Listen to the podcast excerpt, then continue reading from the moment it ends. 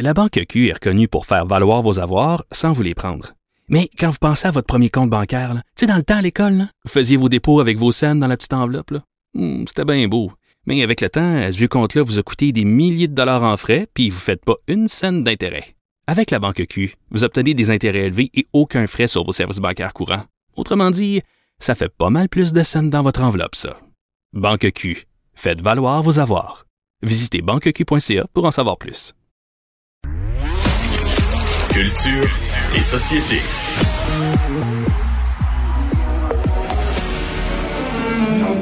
On veut continuer à danser encore, voir nos pensées enlacer nos corps, passer nos vies sur une grille d'accord. Oh non, non, non, non, non. On parle avec euh, Stéphane Plante, producteur de contenu pour euh, Cube Musique. Bonjour Stéphane. Bonjour Mario. On vient d'entendre une chanson qui, qui a un succès euh, un peu bizarre en France. Je suis même plus sûr que son auteur, plus sûr que son auteur est content de ce que c'est devenu là. Hein? Ben c'est ça, c'est un peu peut-être détourné de son message d'origine. C'est euh, HK et son groupe s'appelle les Saltimbanques. Euh, HK, c'est son vrai nom, c'est Kadour Haddadi. Euh, c'est un phénomène. La chanson a circulé, il y a des euh, sur YouTube, c'est plus que 2 millions de visionnements. Je pense que là, ça a dû augmenter encore depuis qu'on se parle. Euh, c'est une chanson qui était à la base contre les mesures sanitaires en France euh, où on disait que les travailleurs de la culture du secteur des secteurs artistiques étaient non essentiels. Et danser encore, ça le dit, c'est que les gens ont encore besoin de se retrouver, de danser ensemble. Il y a beaucoup de flash mobs euh, en France qui ont été organisés. Tout le monde se réunissait sur une place publique. Euh, encore hier, c'est fait. Les gens chantent la chanson ensemble, ils dansent. Euh, ça fait quelques mois peut-être que la chanson circule, mais là, c'est vraiment au cours des dernières semaines qu'on s'est rendu compte là, de son rayonnement, euh, non seulement à travers la France, mais ça déborde aussi en Suisse, euh, aussi en Belgique. C'est devenu ça. un hymne pour tous ceux qui, qui, qui, qui sont complotistes, qui croient pas à la pandémie, qui veulent pas respecter aucune mesure. C'est devenu une sorte de cri de ralliement. Je suis pas sûr que le groupe initialement c'était ça le- l'esprit. Ben, c'est ça, c'est rendu que ça ratisse un peu trop large. euh, parce que lui-même, euh, HK, son nom de, rappeur euh, au départ, maintenant il chante un, c'était un peu différent de ce qu'il faisait avant, mais c'est un artiste engagé, il fait des trucs militants, mais il était plus ou moins connu, il était plus dans l'ombre.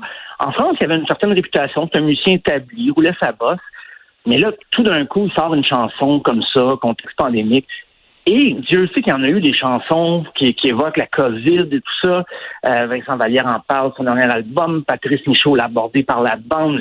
Les frères Tadros ont fait euh, Ça va bien aller. Mais là, c'est la première, on dirait, qui est un hymne fredonné par une foule. Tout le monde la chante, tout le monde la connaît par cœur. Euh, mais pourtant, HK insiste. Ce n'est pas, c'est pas pour se plaindre des mesures sanitaires. Lui-même euh, n'est pas complotiste. Euh, il veut tout simplement redonner une place aux arts vivants dans la société, sur scène. Et euh, mais ça, ça les dépasse. Le groupe est vraiment dépassé.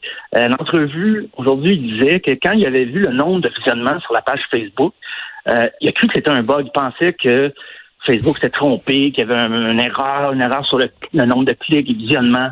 Et non, c'était la vérité, parce que hein, Facebook ne se trompe jamais. Ouais. enfin, c'est la pièce, c'est ça, ça avait été avait été écrite à l'automne. Et lui, c'est ça, il avait son petit sujet, c'est les travailleurs de la culture, il voulait les aider, tout ça. Euh, mais finalement, ça l'a dépassé, là, parce qu'elle euh, Mais t'as vu- veut pas inciter à Ouais. à Mais, l'insurrection. mais t'as vu qu'il y a une réplique, là. Les travailleurs de la santé. Il y a les travailleurs de la santé Oui. devant des hôpitaux qui ont fait une nouvelle chanson, Soigner encore. Oui. Après, ils ont pris le danser encore, puis ils ont fait un soigner encore, et puis là, ben, c'est la, c'est un peu la réplique là, des, des travailleurs du Ben secteur voilà, de la santé. C'est bon, parce que j'allais souvent parler parce que là, ça a créé tout un, un mouvement des réactions, les gens qui veulent se conscientiser. Lui, lui ce qu'il dit, ce qu'il veut dénoncer, c'est qu'il trouve qu'il y avait des incohérences dans les décisions du gouvernement français. Euh, il trouve que l'état d'urgence est devenu l'état permanent et que tout ça n'est pas géré de façon très démocratique. Euh, mais c'est pas, faut pas l'associer à QAnon, conspirationniste et tout ça. Lui, c'est vraiment la culture, les travailleurs de la culture. C'est vraiment son châle de bataille. Euh, même que lui, il croit là, au virus, là, il, il dit qu'on va devoir apprendre à vivre avec Mmh. toutes les nouvelles, euh, les nouveaux variants et tout ça. C'est sûr que, comme il disait, ah, le gouvernement improvise, c'est pas de la bonne façon qu'il faut gérer ça. Mais j'imagine que le gouvernement français, loin de moi l'idée de défendre Emmanuel Macron, mais je pense que c'est un, peu normal qu'il y ait eu des coups d'épée dans l'eau, des décisions qui ont été regrettées, tout ça. C'est quand même relativement nouveau dans, dans, l'histoire Il n'y a, pas beaucoup, y a pas beaucoup de gouvernements qui pouvaient se vanter d'avoir l'expérience de gérer des, pandémies précédentes. ben non, c'est ça. Ben, Stéphane, merci beaucoup. Ben, merci, Salut, à bientôt.